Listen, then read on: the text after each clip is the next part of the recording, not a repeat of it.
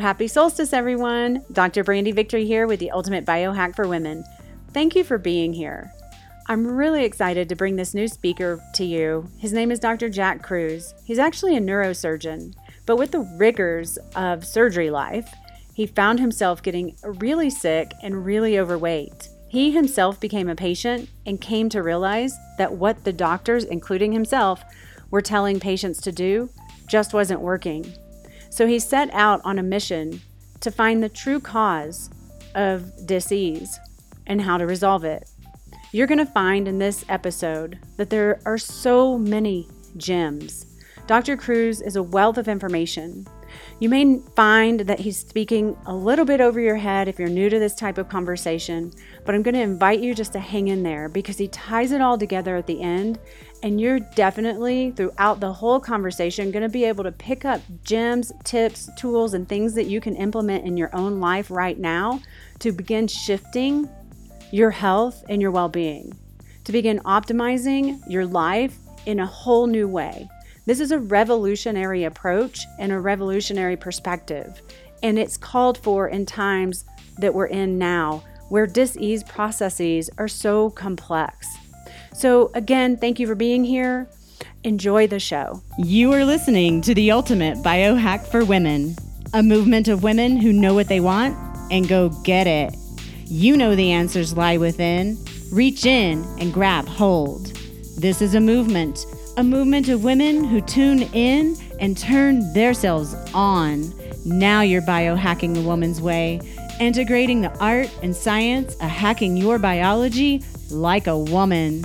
Tap your magic, conjure your yes, upgrade, elevate, maximize your potential.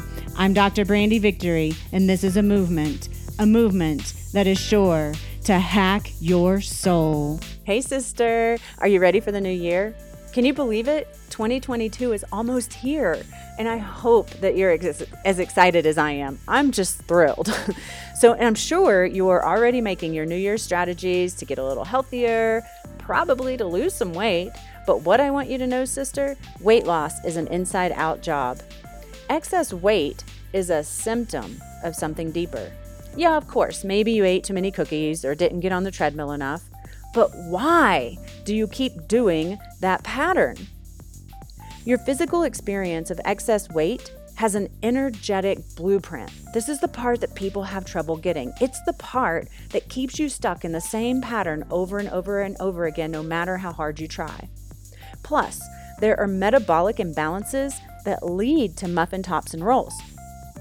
It's a different way, a better way, if you ask me, to address weight loss that is addressing the energetic blueprint as well as the metabolic imbalances. And ladies, this does not mean eat less and exercise more.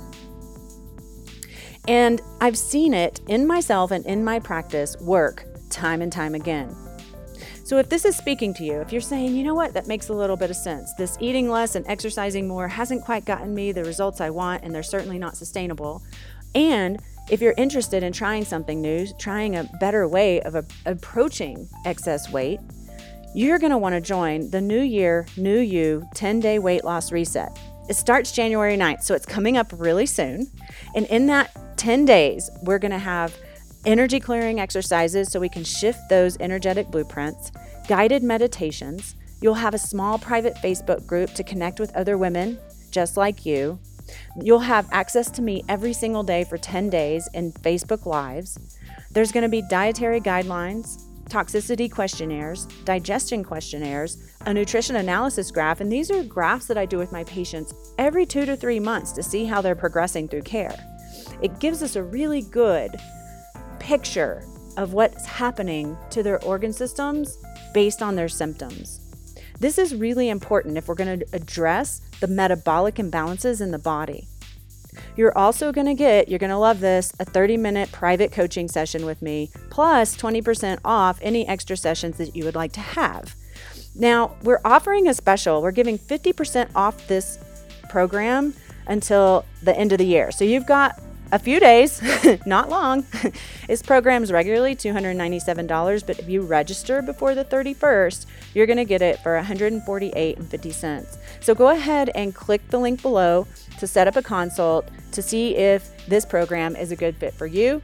And as long as we get you in before the end of the year, you're going to get that 50% off special. You deserve it. You're worth it. Say yes to yourself, and I look forward to seeing you there. Hi, ladies. Thank you for being here. This is Dr. Brandy Victory with the Ultimate Biohack for Women. I am thrilled to bring you a very interesting gentleman today. His name's Dr. Jack Kruse. He's a neurosurgeon, yet so much more. Um, I'm going to kind of leave it at that. I just want to say, Jack, the the thing that I love about you most, and I know we haven't really had any interactions, but I've been following you for a few years, and the thing that I love about you is that you are a part of this medical model system, and so you understand that really fully and really well. You work with people with brain cancer and surgery, neurosurgery and those kinds of things. So you're very inundated into that culture. Yet you have such a broad spectrum of well-being and health and health optimization and the ways that we can improve the function of our body. And it doesn't necessarily go with the grain of your of your uh, of what you've learned you know of what you went to school to do. And you have absolutely no problem standing up for this way of being in the world. And I see that you have this uh, saying, and it says, I'd rather be someone's wake up call than everyone's cup of tea. And that is just so profound for me. And I just want to say thank you for that. I'm going to give you the floor and just take it away from here. Yeah, I mean, I, I just look at it like this. I mean, I think that idea in biology and in medicine goes all the way back um, to a quote that was similarly made by Gandhi, Martin Luther King, and Malcolm X, where they all three of them they were talking in different contexts, but they basically said, if your offenders are doing something bad to you um, and you're complicit in it, it's a problem. But the real big problem is if you stay silent, you're also complicit in the damage.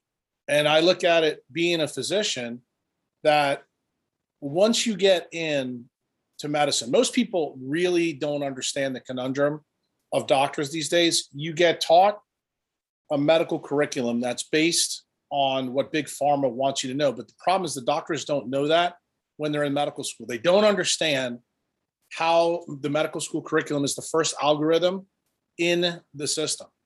And everything is looked at from that perspective. And the problem becomes you go through residency, you go through medicine, uh, you come out, anywhere from seven to 10 years later, you start taking care of patients yourself because the patients you're taking care of in your residency, it's not kind of the same as it is in your practice. Why? Because the one in your practice, you get to stay for a long period of time. The yeah. ones that are in medical school and residency, you see for maybe a week or a month or five weeks before you rotate out and do something different. So when you take care of patients for years on end for whatever the medical malady is, you begin to realize that some of the things that you were taught in the medical school curriculum, maybe I need to start to question this. And the people that stay in line and decide not to question what they were learned, those are what I call people that have closed minds. And you have to realize there are penalties yeah. when you're an allopathic doctor when you step out of line and begin to question the system most of those penalties and, and you know for the lay public i don't believe they know a lot of this data uh, is found in medical staff bylaws. The medical staff bylaws are the unwritten rule of how to keep doctors in line via the centralized medical system which is what healthcare and hospitals are. And if patients knew why doctors have to be careful it's because their livelihood is at risk. And why is that when I first started in medicine, everybody was an independent contractor. I owned my own business. To this very day, I still own my own business. That's how I practice medicine.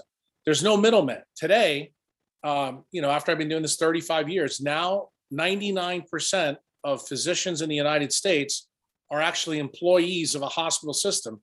So, what does that mean? It means that there's a hospital administrator or a CEO of an insurance company between me and my patient.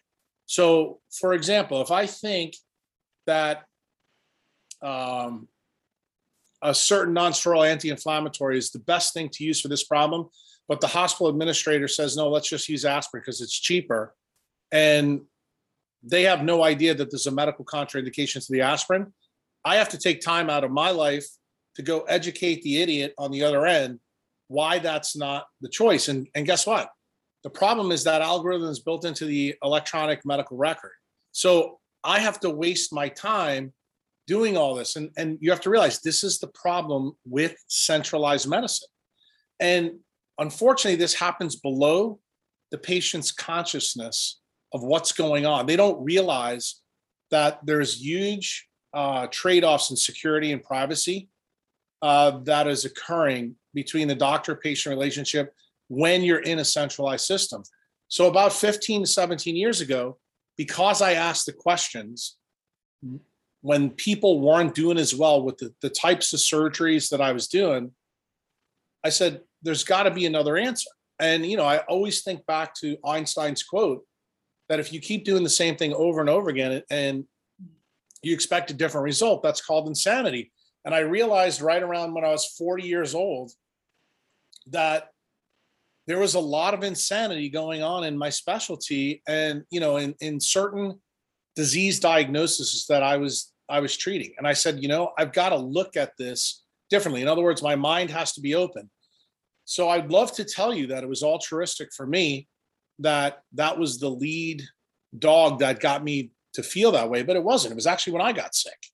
And when mm-hmm. i got sick and i became the patient not the doctor but the patient and i tried to fix that problem that's when I realized, because I was the sausage going into the sausage maker, that I kept getting told the same thing from my primary care doctor that I was taught in medical school. I'm like, hold on, dude, I've already done this.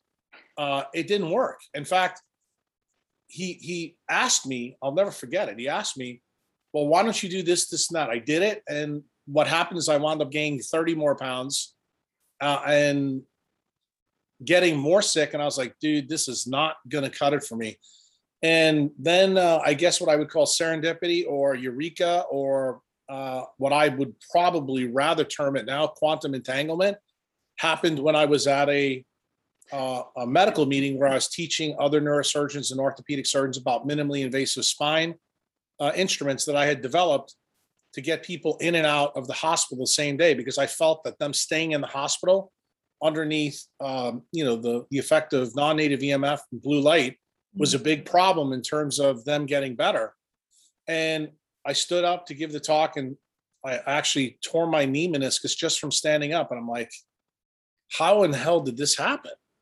And one of the ladies who was there was the wife of one of the orthopedic surgeons from Florida. And she happened to work for a big biotechnology company. And she goes, Look, I know why this happened to you. You're going to find it very difficult to believe, but it has a lot to do with my job. I'd like to send you a book, six papers. Basically, what she was trying to tell me, the, long story short here, is that there was a new hormone that they found, uh, Amgen found, called leptin. They did synthetic leptin trials, found that they worked, but they really found out that if you use light and cold, that you could get rid of the usefulness of the drug, and they didn't want anybody to know that. And she was hoping by sending me these papers that I would kind of out them uh, and make it a big deal. And I took it a totally different way. I was like, wait a minute.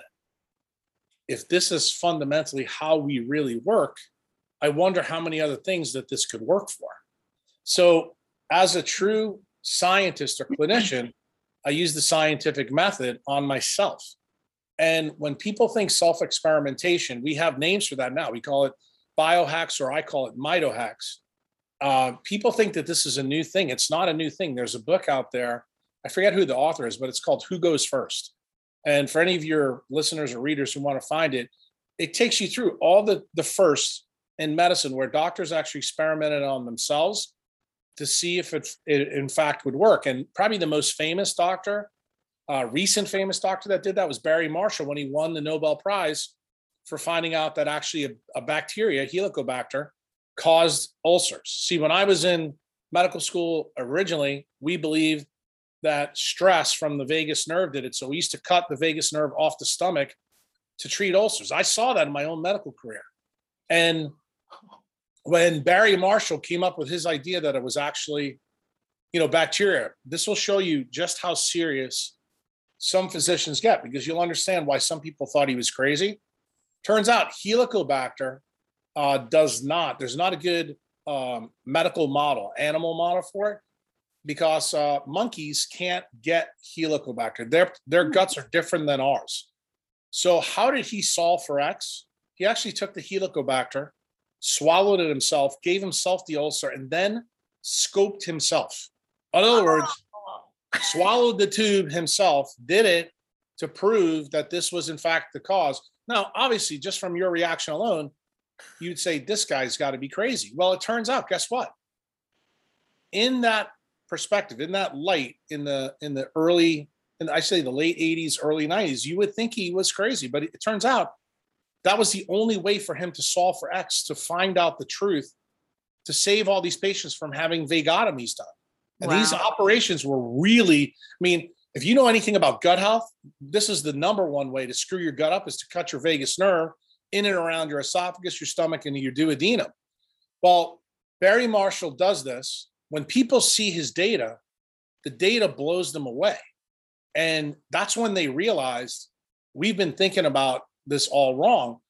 And he eventually wins the Nobel Prize in 1995 for this discovery. And this is the reason why when we started this little podcast, you you asked if Barry would have stayed silent, would we have ever really found out the truth about vagotomies versus helicobacter? And I'm going to tell you, as a surgeon, especially in the, the current regime that we're in with hospitals controlling things, they would have had surgeons doing vagotomies because they were highly profitable. Yeah. There would have been no impetus for them to stop doing them. And I found out the same thing was true about leptin. Why? Because the supplement industry, the functional medicine industry, the uh, diet pill mill that's out there for fat people mm. also is the same argument that the vagotomy story is. The problem is it's a little bit different, but often, like we say in history, it never repeats itself exactly, but it rhymes. It rhymes a lot. And this story about leptin really reminds me about the story uh, of of Barry Marshall. So you have a duty as a physician when you find something new to test it on yourself. So I tested on myself. Um, I came up with something called the leptin prescription, um, and it worked. And I think I was probably more stunned than anybody else. Uh, and I actually told my family this was this is going back 15, 17 years now. It was right around this time. It was right at Thanksgiving, where I stood in front of my family. At the time, I was 360 pounds. And I said, next year, I'm going to be in my brother in law's jeans. And at the time, my waist, was, I think, was a 48. His waist was a 34. And I told him that I felt that this lady, who's the physician uh, wife, clued me into something really big. I think I figured something out. So I did it. And um, I guess it was over about three to six months, I lost uh, about 100 pounds. Then I added another protocol to this tied to, you know, Amgen's research on leptin, which was called the cold thermogenesis protocol. Mm-hmm. And totally in 11 months, I lost 133 pounds. So here we are 17 years later. Um, I've probably out of the 133 pounds, probably put on 33 of those pounds, but I've kept the 100 off for mm. 17 years and I'm currently in my sixth decade. I don't take any medicines. I'm not unhealthy. Uh, could I probably be in better shape? Yeah, but unfortunately, I'm doing I'm doing things that burn time for my mm-hmm. patients. Probably not ideal for me, but the key metric that I want people to understand is that once you understand fundamentally what what did this whole self experimentation thing teach me, it actually taught me that the single most important thing about weight loss is actually not food or exercise. It's mm-hmm. actually mm-hmm. the functioning of your engines in your body. Those engines, what do they do? They transform energy to another form. So, in other words, it goes from A to B. Most of you probably have a rudimentary understanding of physics, but what physics says, the first law of thermodynamics says you can't create or destroy energy. I think everybody knows that. And when you hear doctors talk about mitochondrial medicine or leptin biology, I want to be very accurate here. You're not creating or destroying energy. you're becoming more energy efficient through your mitochondria. That's effectively what the leptin prescription does. In other words, it optimizes the Ferrari engine in your cell so that whether you put good food in or bad food, it doesn't matter. Your Ferrari will still go 225 miles an hour. No, hold on, hold on, hold on one second there. So are you saying that you can eat McDonald's every day and still have good mitochondrial function? Well, the, the, herein lies the point. I'm glad you brought that up. You made the assumption, the premise that actually McDonald's is food. okay, fair enough. It's not because remember it's processed. Remember, and you have to understand this. I mean, you as the the the interviewer of me have to understand the entire food web is tied to what? Photosynthesis. Do you think the food web in food for McDonald's is tied to photosynthesis, or was it created in a warehouse in a lab? Ah, Okay, there's- for clarification for our listeners, what would you consider a, a bad food then? uh, anything that's not grown under the power of the sun. So I'll give you, I'll probably give you the worst example, but it makes the most sense. Uh, you know, in Colorado, marijuana is legalized. Most of the people in in Colorado grow marijuana inside in um, uh, warehouses under the effect of artificial light. What you may not know is that marijuana doesn't have as much THC in it that stuff that grows on the volcanoes in Hawaii happens. Well, guess what? The same thing is true of your food. So if your food is grown in a factory farming situation, like tomatoes on a hydroponics or some of the things that are done in Florida and California, then you have to ask yourself just because it looks like a tomato in your hand when you're in California, you have to say, is this really good? Now, here's the cool part of the story. I look at food as an electromagnetic barcode of photosynthesis, how the sun travels around the earth. And remember, we all are on different parts of the planet. This is the reason why eating a coconut or a, a pineapple in Boston on December 31st, just because it's in Whole Foods, doesn't mean it's a food. In fact, I'm going to tell you that that's like eating a Big Mac. Okay. Ooh, that's Through big. your mitochondria. That's right. Because it's not designed to go there. And you have to understand the reasons for that. Why? Because it turns out that pineapples and coconuts have special problems with hydrogen in those fruits that you can't get at a high latitude. You get them at a low latitude. This is the reason why they grow there and they don't grow anywhere else. And this this idea about how leptin really works is fundamental because everybody who's listening to this knows if they tried to grow a cactus right now in the tundra, they would be wholly unsuccessful. But you know, the interesting thing is when you talk to people about the pineapple and coconut, they get offended by this because they've done it. And see, this points out the big effect of why people really have a problem because we're the only mammal on this planet that has a quantum computer in our head that allows us to break the laws of nature. And it turns out when it comes to food, the primary law is photosynthesis. There is no food on this planet that doesn't link back to photosynthesis. But guess what? I don't care what doctor you've gone to see, whether it's a chiropractor, a functional medicine doctor, an allopathic doctor. You tell me the last time someone sat you down and told you that, because that's where it begins. And that means even your organic tomato that you bought may not be organic enough for your engines, especially when your engines have already been damaged by modern life. And therein lies the key. That's the reason why pineapples and coconuts actually can be in a healthy food if you live in the wrong latitude. And people don't realize just as a flower, just as a flower will not grow in certain light uh, in different places, the same thing is true with you. So if you live in Boston, your eyes and your skin get a quantum signal from the sun. That quantum signal is wirelessly transmitted through the air, through your blood, into every mitochondria in your body. So your mitochondria knows exactly what you should, what it should be expected to get. So when you bring it something that it's not expecting, we have a name for that in physics. That's called chaos. What's the name in medicine that's a synonym for chaos? Inflammation. And it turns out, what is all inflammation linked to? Turns out it's linked to hydrogen. Everybody knows about hydrogen. They hear the word carbohydrate, they know that the H is the hydrogen part. Well, hydrogen comes in three forms in in, in uh, planet Earth. Light hydrogen is called protium.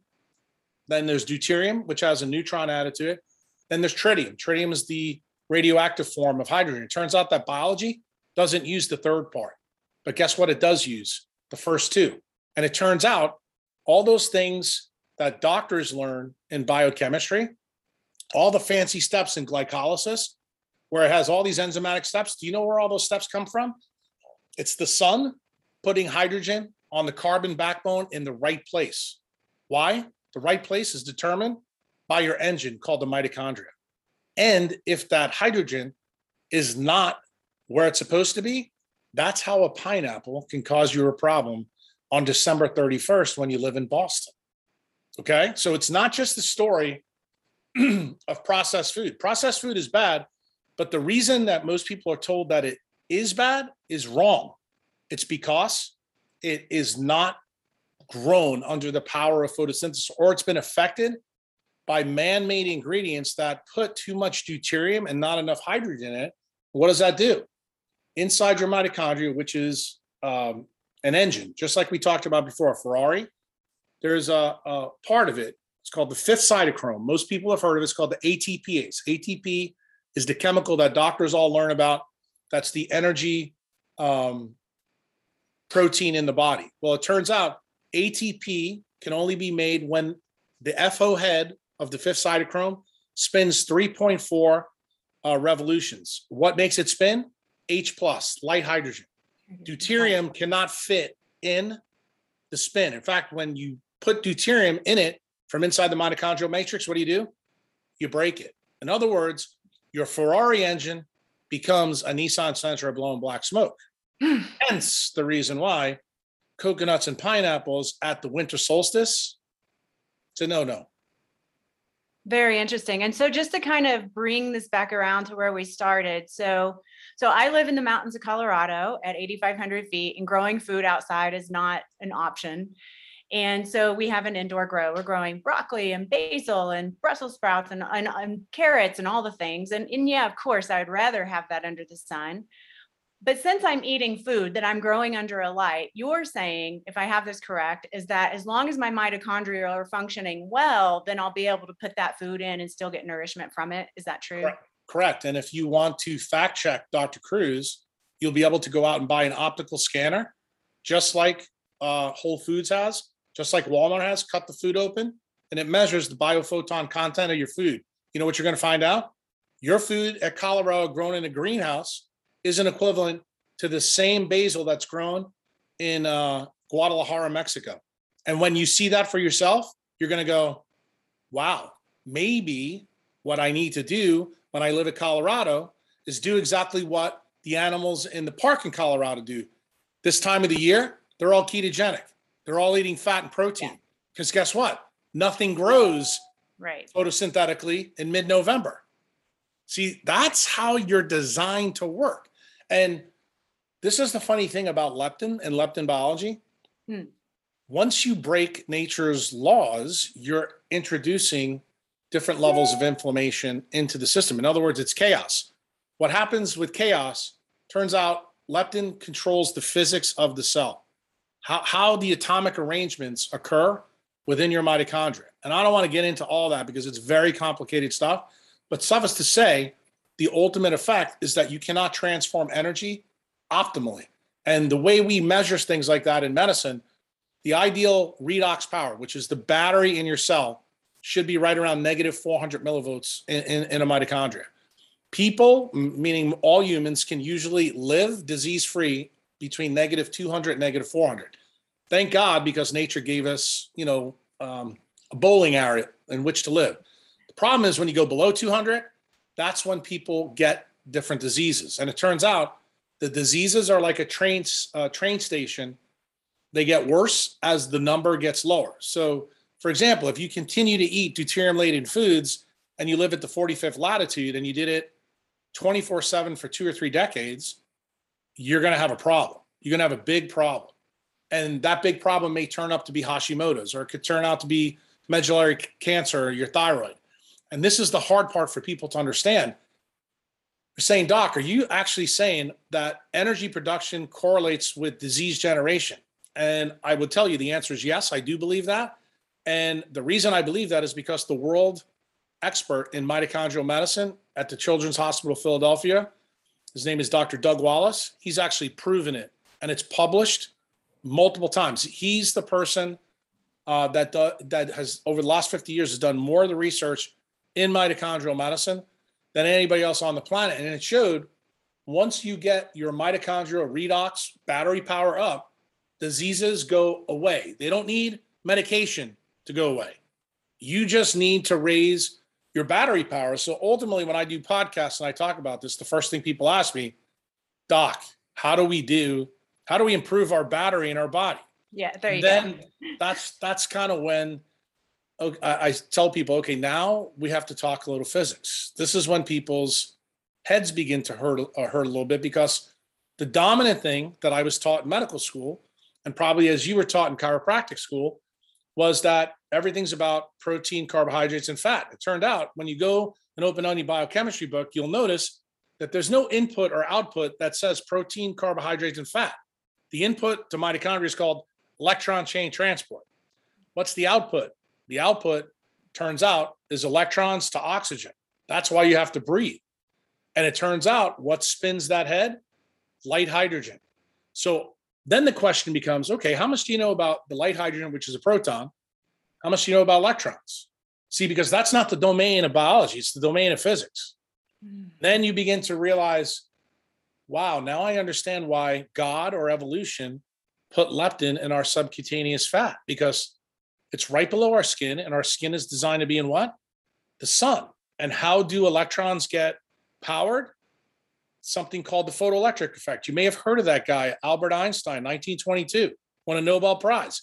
That's another law of nature, just like photosynthesis is. So you you begin to realize very quickly, going back to my story about Barry Marshall, if Jack didn't have this curiosity to find all this out, because I told you I didn't learn this in medical school. I figured it out when I tried to figure out my problem, why I got mm-hmm. to be 360 pounds, being a neurosurgeon who was up all night operating in blue light around non native EMF for two and a half decades of my life. And I began to realize that people get fat because they lose energy. And think about how counterintuitive that is because you know what most doctors believe? That people who are fat eat too much and don't exercise enough. That's what they always hear.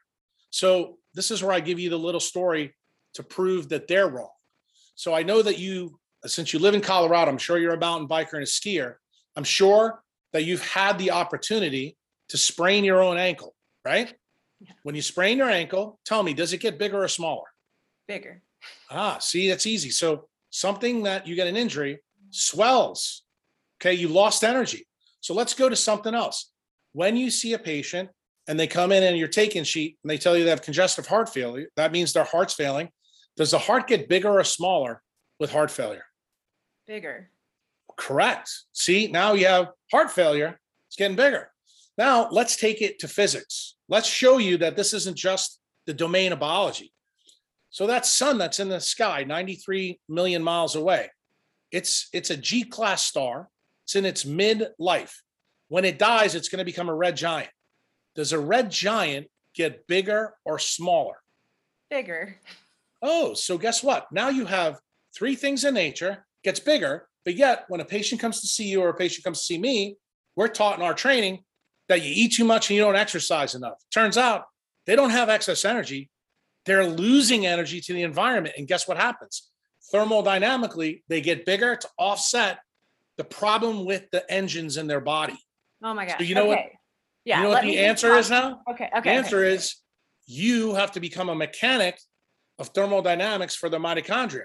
That's what the leptin prescription is all about. I love that. I absolutely love that. Thank you for that explanation. I'm curious about a couple of things. One is how would someone know if they're eating deuterium laden food? Well, that one's simple. We know that deuterium is tied to the photosynthetic cycle. So, for example, things that have the lowest levels of deuterium is what I told you earlier. If you live in Colorado at November 15th, this is why the, the wild animals there eat nothing but protein and fat. Why? Animal products have the lowest levels of deuterium in it. Turns out things that are grown closest to the equator have the highest levels of deuterium in it. And it turns out deuterium content is also linked to the water. So why do we have to talk about that? I'll explain it to you. It's very simple. It's not difficult to understand. Everybody in third grade learned about photosynthesis. CO2 plus water equals sugar. What people forget is that your mitochondria reverses that process. And it turns out that the water from the water cycle on Earth is totally tied to where you are on the planet. So guess what? The closer you get to the poles, the more deuterium depleted you are. Why? Because the sun is less powerful there. Turns out the closer you get to the equator, the more deuterium you can tolerate. Why is that important? Remember, I told you before that deuterium is a proton with a neutron, so it has double the atomic mass. What do you what did you learn? Another law of nature we're going to go to from Einstein. E equals mc squared. What does that mean? Energy is equivalent to mass. The only difference is the light. So anytime you have more mass, you can't be as energy efficient. So, what did nature fundamentally teach me when I jumped down this rabbit hole? I need to limit the amount of deuterium that I'm putting into my bad engines. That's the only way I can fix them. Then the second thing was I said, what fixes the bad engines? Turns out there's two change programs in our body that probably people have heard of, but they probably don't understand well. That's called autophagy and apoptosis. Mm-hmm. Autophagy recycles the engine. Apoptosis is saying the engine's so bad, we got to replace it. And it turns out that autophagy is controlled by sleep, fasting, and red light. Okay. It turns out apoptosis is controlled by sleep and UV light. Those are the things that control it. And it turns out when you dive deep into those things, that's the reason why vitamin D is a proxy for people that have a problem with apoptosis and sleep. Those people tend to get diseases like cancer. That's why vitamin D is always linked with people who tend to get cancers. Um, it turns out autophagy is totally tied to a different uh, mechanism. And what happens there when you optimize people's environments to fix these problems and you feed them the right amount of food, then eventually, this is going to shock you. Uh, this is the reason why our friend in Jamaica that won all the gold medals was able to eat chicken McNuggets while he was changing, while he was training to do it. As counterintuitive as that is for doctors, Usain Bolt, who was in phenomenal shape, was optimized, told people that he ate chicken McNuggets when he was in the Olympics. That's not a message that I want to give to my patients. And I'm sure it's not a message you want to give to your patients, but it brings the point home that you actually can eat garbage if your engines are perfectly fine. The key is you got to understand how to get your engines perfectly fine. Well, guess what Usain Bolt did?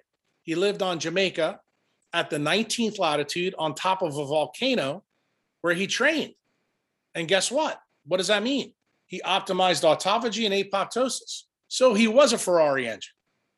Got it? When a Ferrari comes out of the line in Italy, I don't care if you put 87 gas in or 91 gas. Guess what happens? It still goes 225 miles an hour. You know what the problem is? We weren't taught that in medical school. And the problem is, it's the perspective that gets us in trouble. And see, it doesn't matter what your training is, whether it's allopathic or functional medicine. The idea is that food and exercise fixes this. Turns out that's not true. What I found with the leptin prescription, that obesity is a, an inflammatory disease of the brain, and it's tied to leptin. And leptin is the energy accountant. And the energy accountant tells the brain every night what's going on. And when that signal is disrupted, the brain is like flying by blind. It's like having a brand new car where the gas gauge is broken. Oh. You have no idea where when to refill. And that's the problem with obesity. And once you fix the engine part, you get the gas gauge back so that you don't have to keep going to the gas station and refill every, you know, 100 miles or 200 miles because you don't want to run out of gas when you need to go somewhere. Okay, got it. and so I just want to kind of clarify for our listeners. So what I'm hearing is that from your perspective, disease, be it cancer, be it I am suspecting autoimmunity, hypothyroid, whatever it is, obesity obviously is a problem with the energy factories or the mitochondria in the cell not performing up to par. They're a Nissan engine instead of Ferrari engine. And so the more that we can get these little mitochondria functioning at high performance, then the weight, the, the excess weight becomes unnecessary. You can drop the weight because it's not, there's no reason to have it, or and then you can heal or resolve the issues that are uh, chronically there or uh, even acutely there, I suppose. Is that, is that, are we on the right track here? Correct. And, and you begin to realize most people who are overweight, they, when they try the conventional things about exercise and diet, they always will come back and say, I've done this, I've done it, it just doesn't work. The reason why is they never got the key message. They didn't change the environment because the environment is what controls those things. It's the reason why your ankles swell. It's the reason why your heart failed. It's the reason why the star got bigger. And you got to remember, it's a thermodynamic answer. And this is the hard part for a lot of people to accept. Thermodynamics, the study of energy, is the key.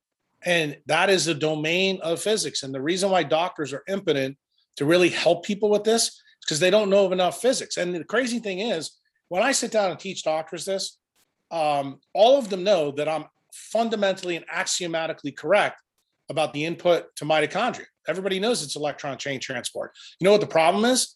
They don't know how the blueprint works. That's what I'm fundamentally teaching people.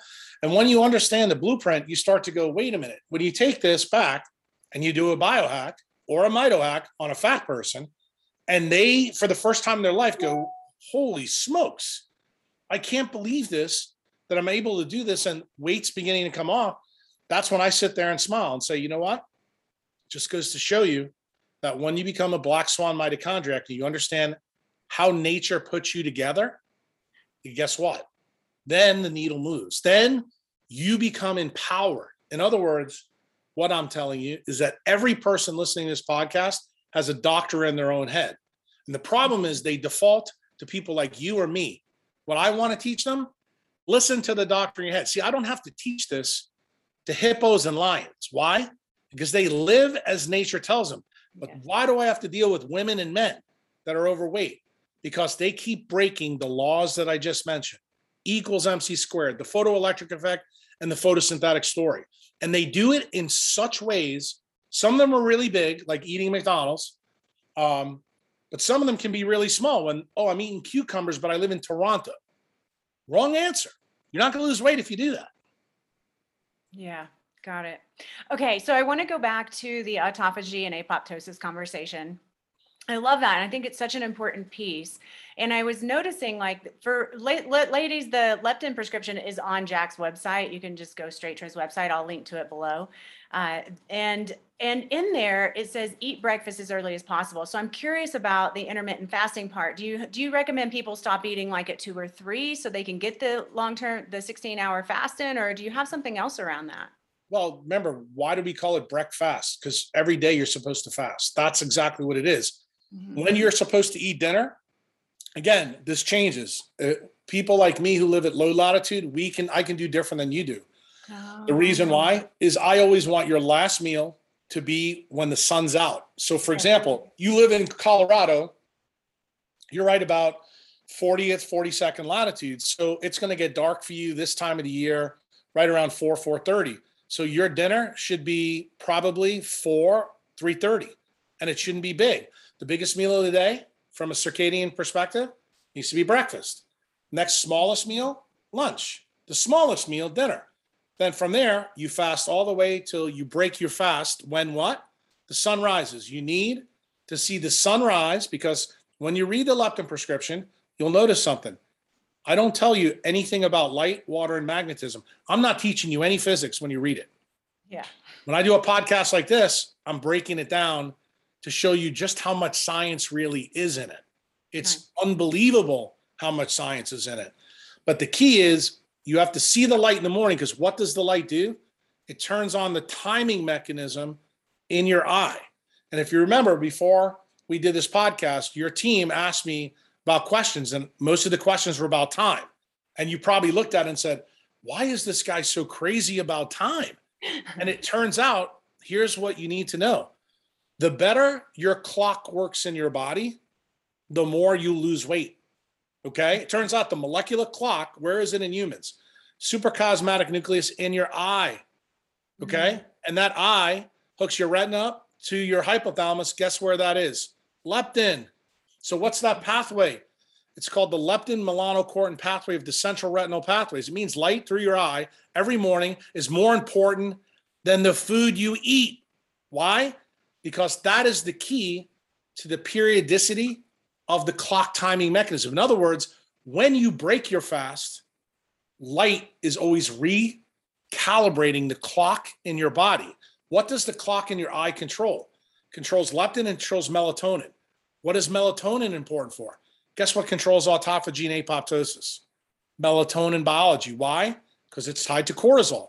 Cortisol and melatonin are the hormonal axis that actually control this. But what controls both of them? Sunlight. We're back to photosynthesis again. Mm. See, and when you see this, you go, no wonder people are making a mistake. So the leptin prescription tells you every morning, not behind a window, not behind any glass, no contacts on, no glasses. You go out and look in the direction of the sun. So, what was the things I used to tell people on older podcasts? I want you to make like the Sphinx. Put your feet, your hands on the ground, and look to the east every morning, just like the Sphinx. And within 30 minutes, then you can go eat your breakfast. And how you should eat the breakfast obviously is tied to the circadian biology of photosynthesis based where you live. So you in Colorado would be different than me because I'm at the 28th latitude. Now, people who live in uh, the zero latitude or inside the tropics, believe it or not, I'm okay with them eating some some more carbohydrates than me or you. Why? Because it always grows there. It's not going to cause them a problem. But this assumes the big assumption is that they're going out and getting their skin and eyes in the game. Because if they don't, guess what? You ruin the clock mechanism. And that clock mechanism is the key to fixing your engines. Okay. That is the key. Uh, and you need to really understand uh, when you really jump down my rabbit hole, the stuff that I like to talk about when I talk about leptin. Leptin is fundamentally a clock. That's what it is. Mm-hmm. And when you stumble on a time machine like leptin and you learn how to use it, you can become a billionaire or a trillionaire. What do I mean by that? Because you're able to recapture time. When you recapture time, that's called time dilation. You probably heard of that from Einstein. So, you as a physician, the way I want you to think about helping your patients from now on, when you teach them the things that we're talking about in this podcast, you are actually improving their clock timing mechanism to give them time back. And the last time I checked as a neurosurgeon, people will pay me unbelievable amounts of money if they have a glioblastoma in their head to get six or 12 months left to see their child graduate. Wow. People, let me just tell you something the most valuable asset all of us have is time. And when I actually tell people that time really is the basis of the leptin prescription and the cold thermogenesis protocol, and that I tell them truly that the leptin prescription is a metronome of biologic health, people don't get it. And I explain the way biology works, the way nature works. Nature is a decentralized network, meaning there's no central controller. It works on negative and positive feedback loops. Anybody who gets in between that negative and positive feedback loop ruin it. So remember what we talked about before about doctors. Isn't that the same story? When healthcare professionals become employed, they get a CEO of a hospital in between me and the patient. That is centralized system. Yeah. That's no good. Okay, that's no good. We want everything in our life to be decentralized. And timing is key to understand this. And I'll explain it to you because I think this is going to be the most important thing I'm going to say in this podcast because it's absolutely foundational to both health and wealth. Um, and it's how you need to understand time. The idea of linking circadian biology to biology was Mother Nature's idea 3.8 billion years ago when there was just bacteria and archaea on Earth. Um, and just as good health has to be costly in time, not in energy and information that comes from sunlight, um, the same thing is true in money. It has to be costly in time, not energy and information. And this is important because all of us are living in a world right now, a country where we have inflation. Inflation is like eating a pineapple on December 31st when you're in Boston. Mm. When you link biology to information or energy, that's not sufficient to produce scarcity, meaning the scarcity that you asked me about, which was the breakfast. Mm-hmm. That becomes really important because you linked it to timing of seeing the sunrise every single morning. Pareto's principle for black swan mitochondriacs you will never miss the sunrise any day the rest of your life after you hear this podcast if you understand it. You won't do it if you think this is hocus pocus. Okay? You will not do it. So the key is energy or information generation. If you just focus in on diet and exercise, that's kind of like what a bank does when they rehypothecate your money. They just print more money and that creates inflation. Well, that's the same thing when a doctor tells you, well, you got to eat less and exercise more. That doesn't work. It's a it's an absolute prescription for disaster. Time, it turns out, and when I talk about biologic time, we're talking about light and dark cycles. There's others like temperature, but I don't want to get too into it. Time is the only thing uh, that we that any system on in anywhere in the cosmos cannot make more of. That's what physics teach us. It's the most scarce asset everywhere in the universe, not just Earth, not just Colorado, not just in Florida. And it turns out, um, in reality, um, it's the ultimate resource for life because it's the most scarce thing we have. And because of this idea of scarcity, it turns out that light and dark cycles create entropy. What is entropy? Entropy is randomness. That's another word for chaos in physics. I already told you that entropy, chaos, and inflammation are all synonyms. Okay. So when you're thermodynamically corrupted by bad light, in your environment from any reason at all, whether it's photosynthetic or you're not seeing the sunrise, it turns out that your biology can't be as hard as it is. That what you want for your patients and what I want for my patients is we want them to have health span and longevity. That means they're not sick and they stay away from us. That's really what we want for them.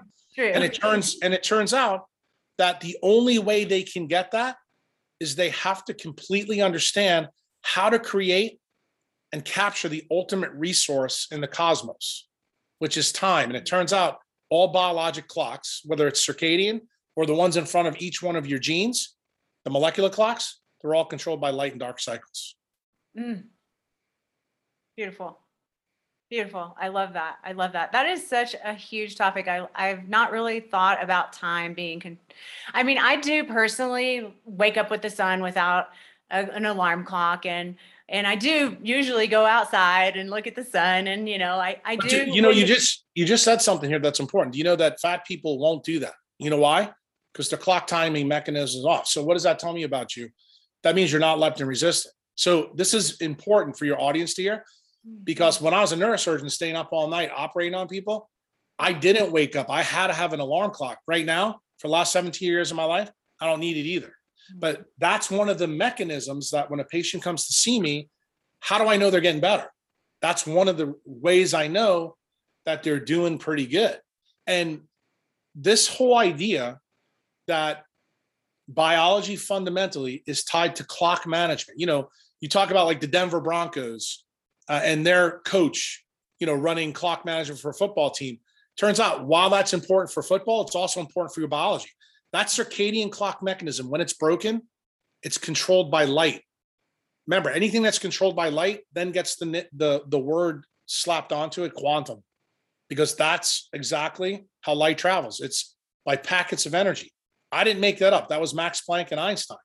And that's why when I talk about stuff like this, we can get deep in the weeds.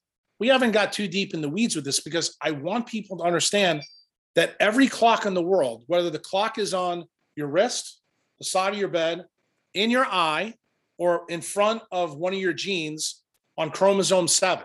Okay. What do clocks do? What does physics tell us? They are flow meters for entropy in a system, meaning they're flow meters for chaos. So it turns out when you keep retiming your clock and it gets a good periodicity, meaning it gets more accurate, it's kind of like when you wind your watch up. You know, for those people who are watching this that are older, they'll remember wind up watches. We don't have to do that anymore. But the more complex and and um, I should say the more your clock gets reset, the better your health gets. That's true everywhere, not just the clock we're talking about now, which is the biologic clock. Turns out that new money that's being created right now, that people have probably heard of, Bitcoin, does exactly the same thing. It has a huge timing mechanism tied to it, which makes it the hardest form of money that's out there. And it also points out why our dollars that all of us have in our wallet now is such a horrible clock because what's happened since 1971? It's gone down in value. Because what did we do? We got rid of one of the clock timing mechanisms for money. We got rid of the gold standard. Now it just runs off whatever the Fed wants to do. In other words, the Fed mimics my CEO of the hospital. Ah, he's in between me. He's in between me and my money. Well, you have to realize when you put deuterium in between the negative and positive feedback loop of, say, the cortisol melatonin cycle, now you begin to understand why people have bad sleep because their cortisol melatonin cycle are bad. What controls that cycle? Turns out, believe it or not, melatonin, everybody thinks is a hormone of darkness. Wrong answer. It's made out of aromatic amino acids. Aromatic amino acids are six carbon structures that absorb light photons. And it turns out the way melatonin works, melatonin is programmed by light in the morning, but it doesn't act until night when it gives its energy up in the brain 12 to 12 p.m. at night after four hours of darkness to actually tell leptin what to do. This is a quantum dance, and you need to understand that quantum dance. And it turns out in the morning is when our cortisol levels the highest. What does cortisol do? About 4 or 5 a.m. in the morning before the sun's out, cortisol is released from the brain and the adrenal glands. And what does it do? It releases water to stretch out collagen networks. Collagen is kind of like, um, I call it a tensegrity system, but collagen expands. And when it expands, it actually is what wakes you up. When you wake up, your cortisol level is the highest, and it's due to flows of water from CSF in different parts of your brain that open the system up. That's what wakes you up. When you go out and see the sun, the first thing that happens, cortisol levels begin to drop. So, sunlight reduces your cortisol level. What happens if you never go out and see sunlight? Oh, you're right. going to always have a problem with cortisol. Yeah, and how and many people when you get right up and then they get on their computer or their phone and their faces in front of that blue light all day it. long. You got it. And that's what happens when they get flatline cortisol because what happens over a period of decades when we check their labs, you'll notice that their cortisol levels on the ground and melatonin's bad too. And then they tell you, "Well, I can't sleep." And then it's no mystery. The mystery becomes though, a lot of doctors these days, especially with kids, they want to put people on exogenous supplements and that's a really bad idea because when you give someone an exogenous supplement of something the body makes, you know what that is? That destroys the negative and positive feedback loop. It's a real big problem. And what are you doing? You're actually making it almost impossible for the doctor in your head to fix autophagy and apoptosis when you do that. And what's some of the effects? Thins your retina out, and it can lead to something called AMD, which is acute macular degeneration. So, guess what? Short term, melatonin may help you. Long term, it's the worst thing you can do for yourself. And would you say that's true for all hormonal therapy, like bioidenticals, testosterone, DHA? Yes. Yeah. Well, you know why? Uh, you have to realize I'm I'm actually I have to always qualify this when I do a podcast. Uh, I'm a fan of bioidentical hormones, but I want to tell everybody who uses bioidentical hormones, I don't want you to think they're as good, or I should say, as bad as the other ones that your OBGYN or the urologist will give you because they're using synthetic ones. Yeah. Synthetic ones also have bad stuff in it, which is deuterium. And they also have other parts added to it so they can patent it.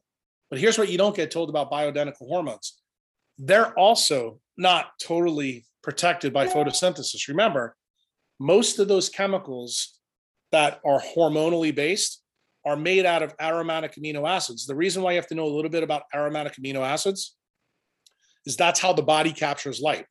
It's a pi electron cloud. Remember that photoelectric effect we talked about with Einstein? Mm-hmm. Turns out that acts, acts as a photon trap. So all the hormones in your body, all fundamentally, if you look at them, they all have these six carbon rings. Turns out leptin's got a ton of them. So does melatonin. Melatonin is made out of tryptophan. Tryptophan is an aromatic amino acid. You know what people forget? The first cytochrome in the mitochondria? It's called NAD or NADH. Guess what it's made out of? Nicotinamide is made out of tryptophan. So now you understand why melatonin and why cytochrome 1 are kind of linked. Why?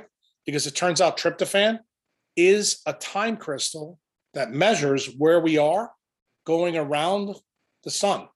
It actually is informing your mitochondria in your body of exactly what's happening. What's the other time crystal protein in your body? Methionine. It's another amino, uh, uh, amino acid, not aromatic. Why is methionine a time crystal? It's the only protein in the human body that has one codon from DNA. Anytime you make a new protein, the first the first uh, uh, amino acid that the ribosome puts out is melat- uh, is is uh, methionine. It's the rarest amino acid. That's the reason it happens. Turns out tryptophan and methionine are the only two amino acids used by biology that have one codon. Why? Because it's the most accurate way to tell time. Wow, that's so fascinating.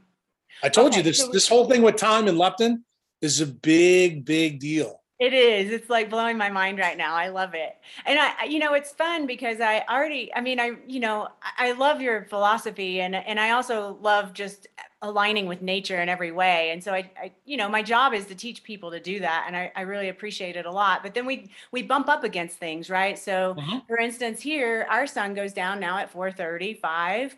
And, uh, you know, if I don't pop out there or if it's a cloudy day or we've got snow or something, you know, I may not get sunlight. And I'm just curious your opinion on photobiomodulation in replacement of that and possibly vitamin D. Yeah, I would. Well, let's before I answer that one, I'm, I'm gonna pop this bubble. If it's snowing, raining, or cloudy, you still Go go outside. outside. Yeah, yeah, yeah. Okay? Sure, I don't want sure. anybody to think we don't go outside. We go outside. Now you're right that most people don't do that, but I want them to do that. The reason why is because, and this is the to answer your question. Okay. Most people don't know that. Let's make it simple. Everybody have seen a rainbow. There's seven colors in visible light. Turns out on the top is red, on the bottom is purple. Red light is infrared A light. That's the light that's in photobiomodulation. From the time the sun rises to the time the sun sets, 43% of sunlight is red light. That's the real reason you want to go out cloudy or not. Doesn't matter. The red light still gets through the clouds. Got It it. penetrates everything. Why?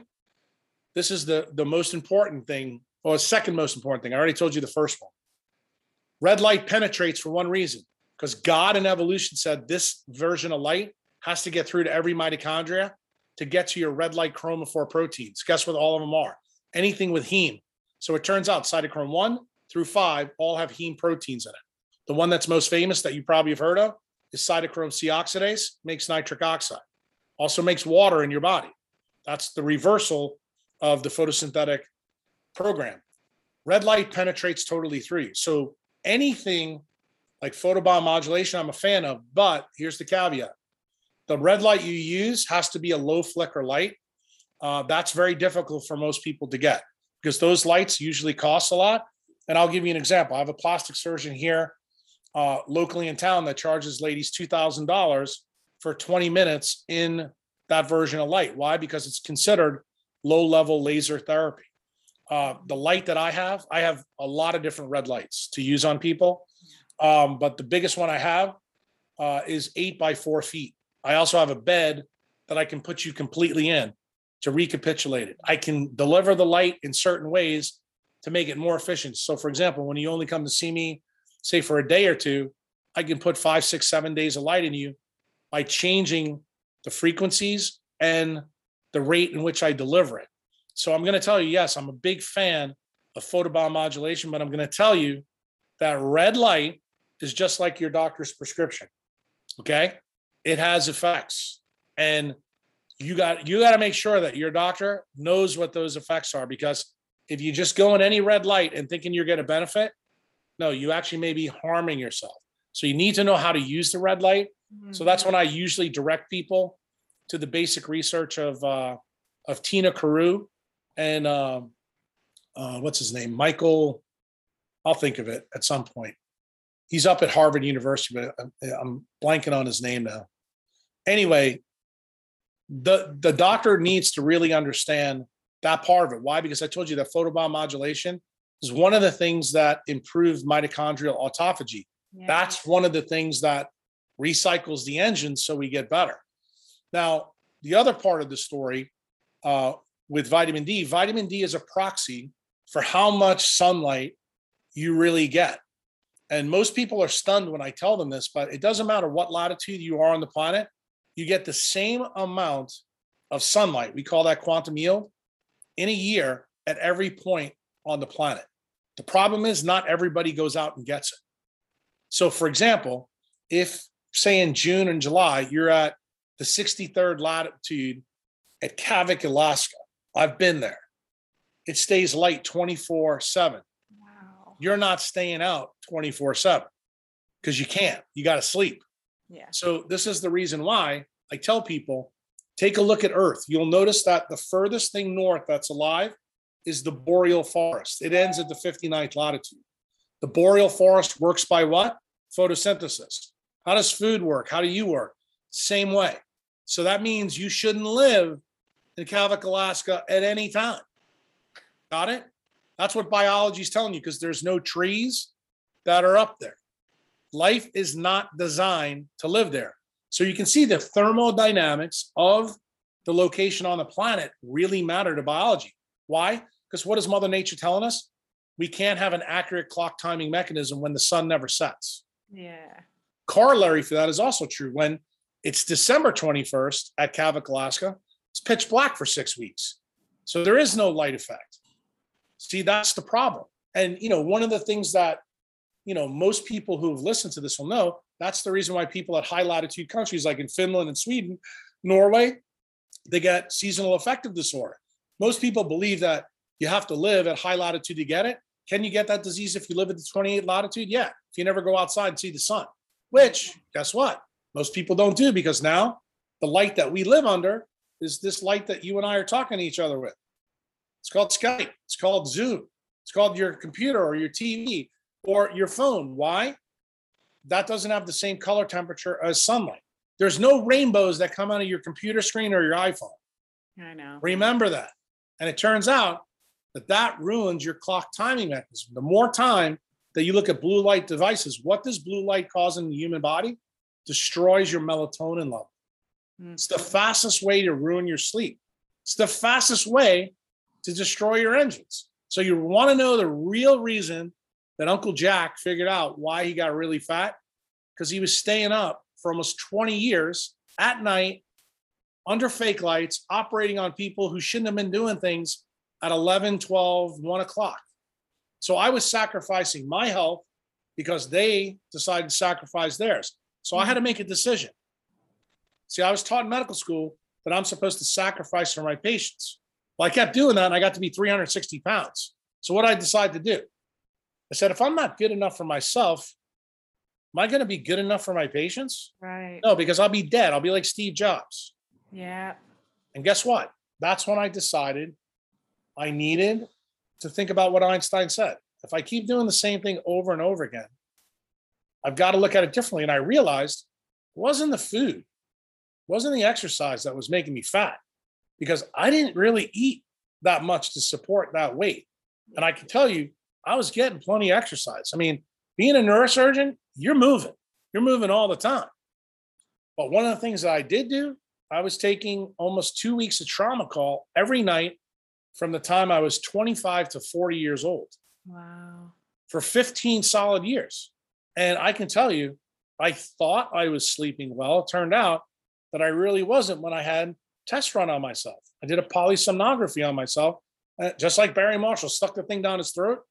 I decided to look to see truly how my hypothalamus was working because I knew where to look. See, that was the benefit of me being a neurosurgeon because I, I understood how the car is put together. I just didn't understand how the car really worked until I saw it fall apart. It's like that Tool song. I think it's called Schism. That you want to understand something, you have to take it apart and really get it. And I think you've probably figured out from our talk here that the way most people take it apart, allopathic medicine or functional medicine, ain't the way Dr. Kruse does it. I get to the brass tacks, which is electrons, protons, and photons. That's the level you got to go to to understand my perspective. So, to try to give you a full circle here, I know there's going to be people in the audience that may not believe this, just like people didn't believe Barry Marshall. I'm okay with that. because I know I'm right. And you know why I know I'm right? Because if I'm wrong, it means Einstein's wrong. It means mass equivalence doesn't work. It means photosynthesis is a pipe dream. I love it. Yep, yep. Okay, I have one more last question for you because I know that there's a particular patient that's going to hear this and she's going to come back to me and she's like, "Yeah, but I can't get in the sunlight. I have skin cancer." And it and she does and she she gets Yeah. it pretty I have, easily. I have plenty. I have plenty of people uh, that I take care of that also have had a history of melanoma.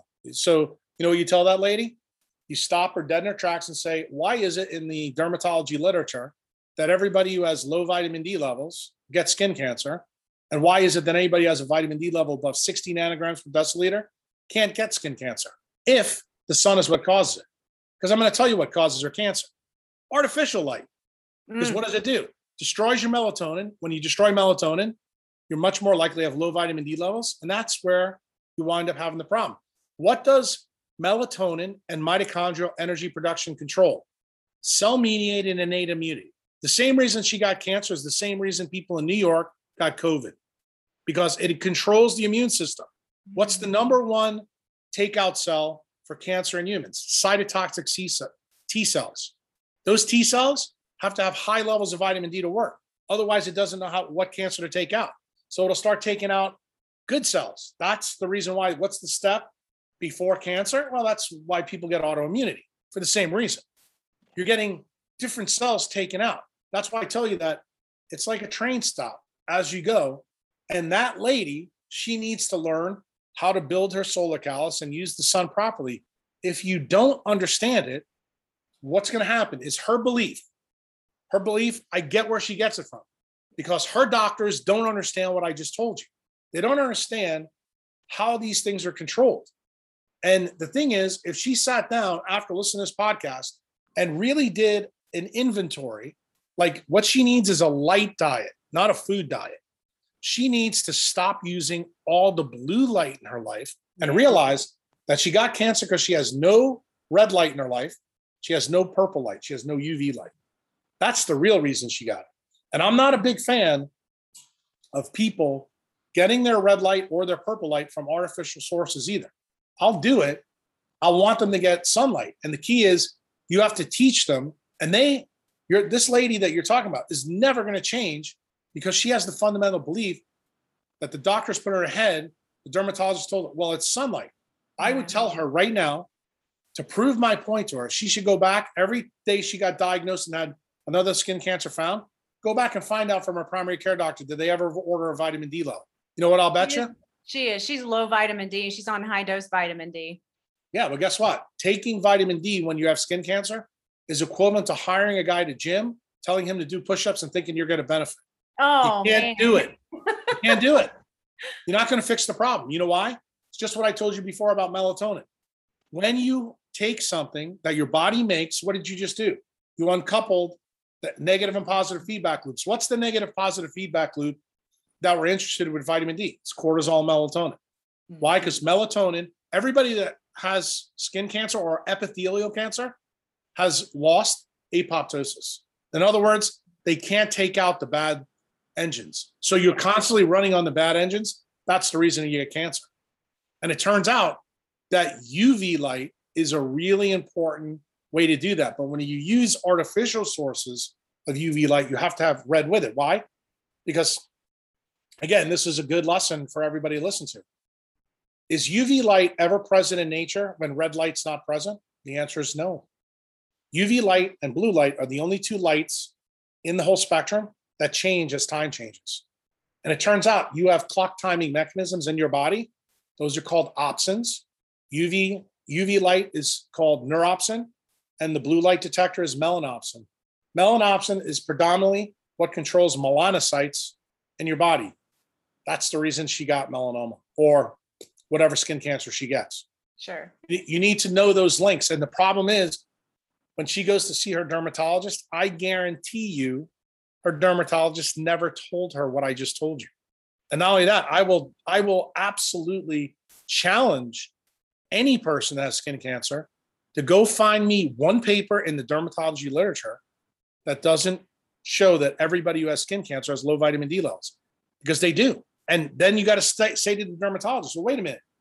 We make vitamin D from 312 nanometer light. It's made from a cholesterol ester. So if the sun is toxic, explain to me. You're, are you trying to tell me that Mother Nature's a dumbass?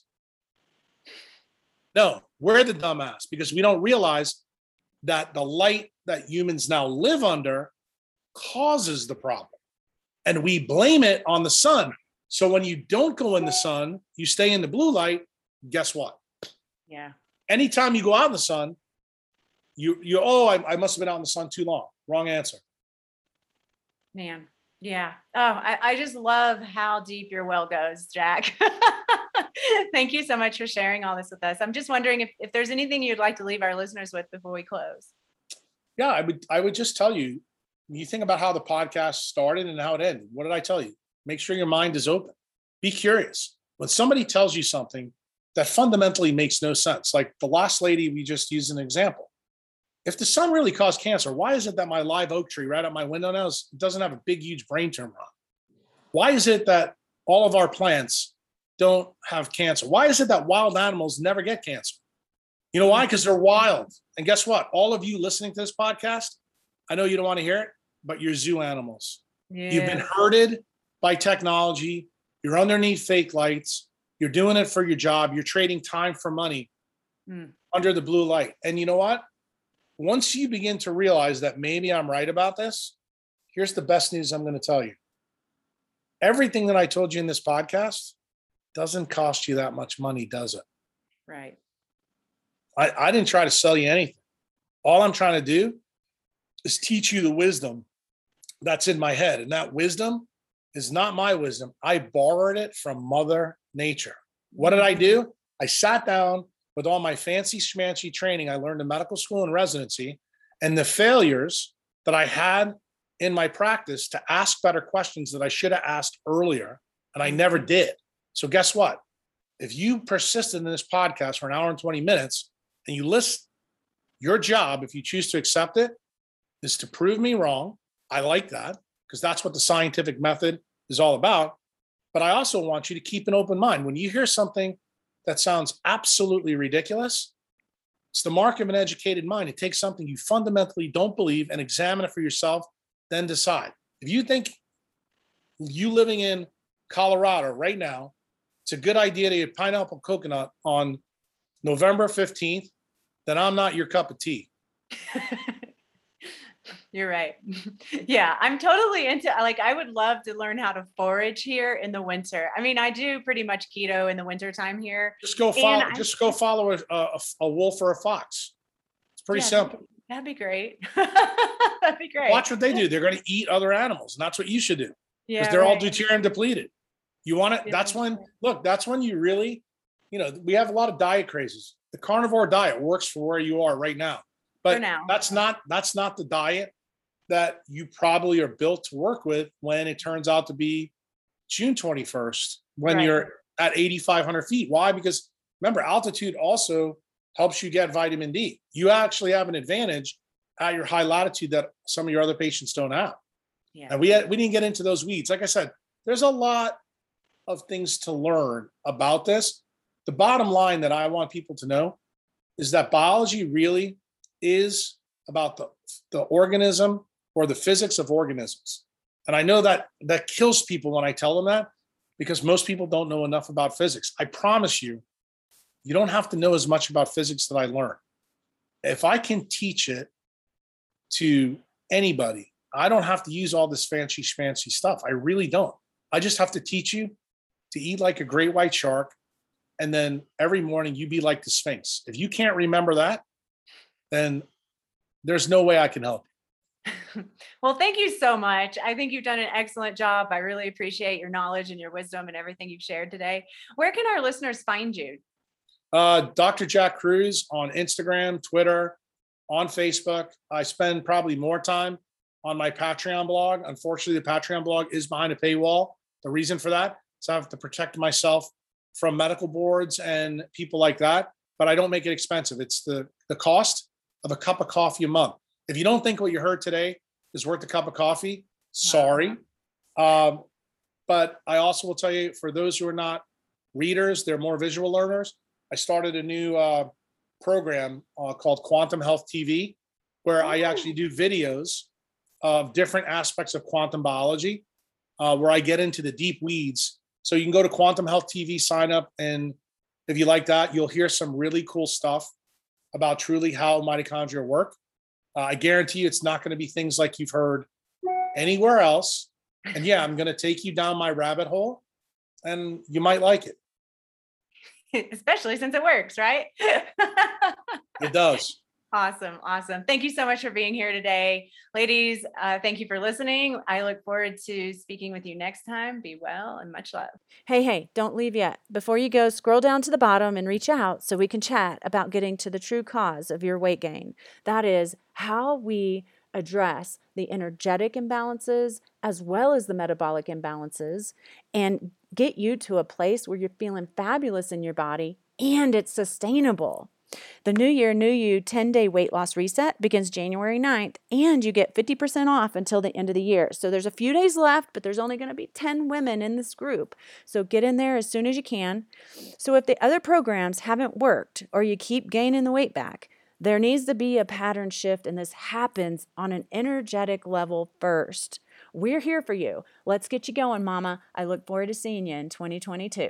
Thank you for listening to the Ultimate Biohack for Women. If you'd like to dive deeper with our tribe, join us on Facebook or Instagram. And if you'd like to help grow our tribe, share this episode with your friends. Let's bring this light to our community so that other women can know their true power and we can create a tribe together worth being in. This podcast is for information purposes only.